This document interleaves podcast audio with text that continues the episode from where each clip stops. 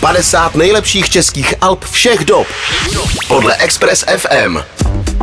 Máme tady středu a s ní představení další příčky našeho žebříčku 50 nejlepších českých alb všech dob podle Express FM a dnes je před námi 37. pozice, na kterou se dostala deska Soundtrack ke konci světa od kapely Zrní. Byť nezní moc optimisticky, tak se jedná o přelomovou desku v diskografii kladenské skupiny, která z nich udělala jedny z největších hvězd na současné české alternativní scéně. Ačkoliv zrní vycházejí původně z folku, na této nahrávce se pustili do velkého zvukového dobrodružství, které jim ve finále přineslo přirovnání ke světovým velikánům alternativního roku, jako Radiohead a nebo Arcade Fire. Deska má svoji osobitou poetiku a atmosféru lemovanou tématem konce světa. Překvapuje odvážnými aranžemi, ale zároveň jsou to opravdu silné a dobře napsané písničky. My už teď na telefonu vítáme ze skupiny Zrní Honzu Ungra. Honzo, krásný večer a rovnou začnu první otázkou. Co tě jako první napadne, když se řekne soundtrack ke konci světa? Uh, tak první mi napadnou kamna, ve kterých zatápím na soustředění, kde jsme tenhle ten soundtrack ke konci světa eh, vymýšleli. Mhm, no, eh, mohl bys to prosím tě trochu rozvést?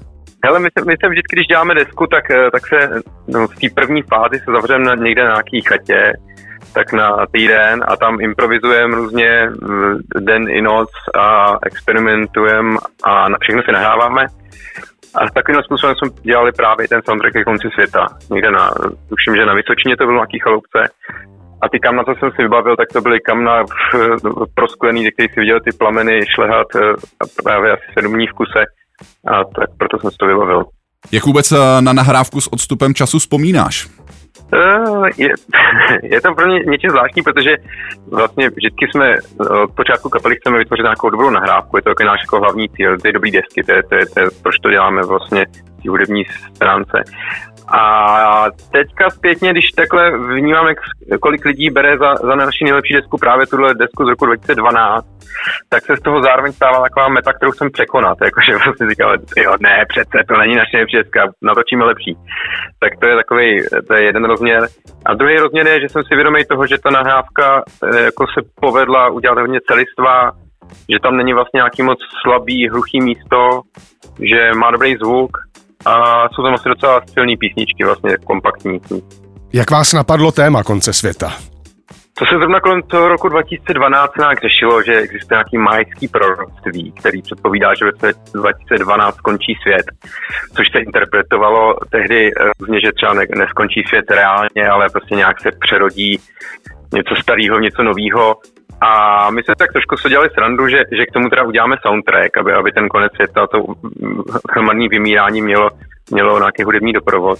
A zároveň jsme ale hledali nějaký jako hmm, v textech třeba možnosti, co teda je ten starý svět a co by teda se mělo změnit a, a jak by to mohlo vypadat. Jak vzpomínáš na rok 2012, kdy album vyšlo? Já jenom si pamatuju, že to bylo, že, že to vznikalo ve velké pohodě, jako že jsme to fakt hodně užívali a, a zrovna ta kapela zažívala takový velmi pozitivní období. A, a takže si pamatuju tu atmosféru z jakou euforii. Zároveň pro, pro nás zásadní, že to byla první deska, kterou jsme eh, dělali s producentem Ondřejem Měškem, který s námi od té doby, té doby už dělá každou desku.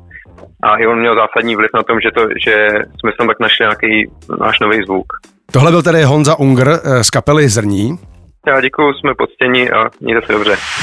50 nejlepších českých alb všech dob. Všech dob. Podle Express FM.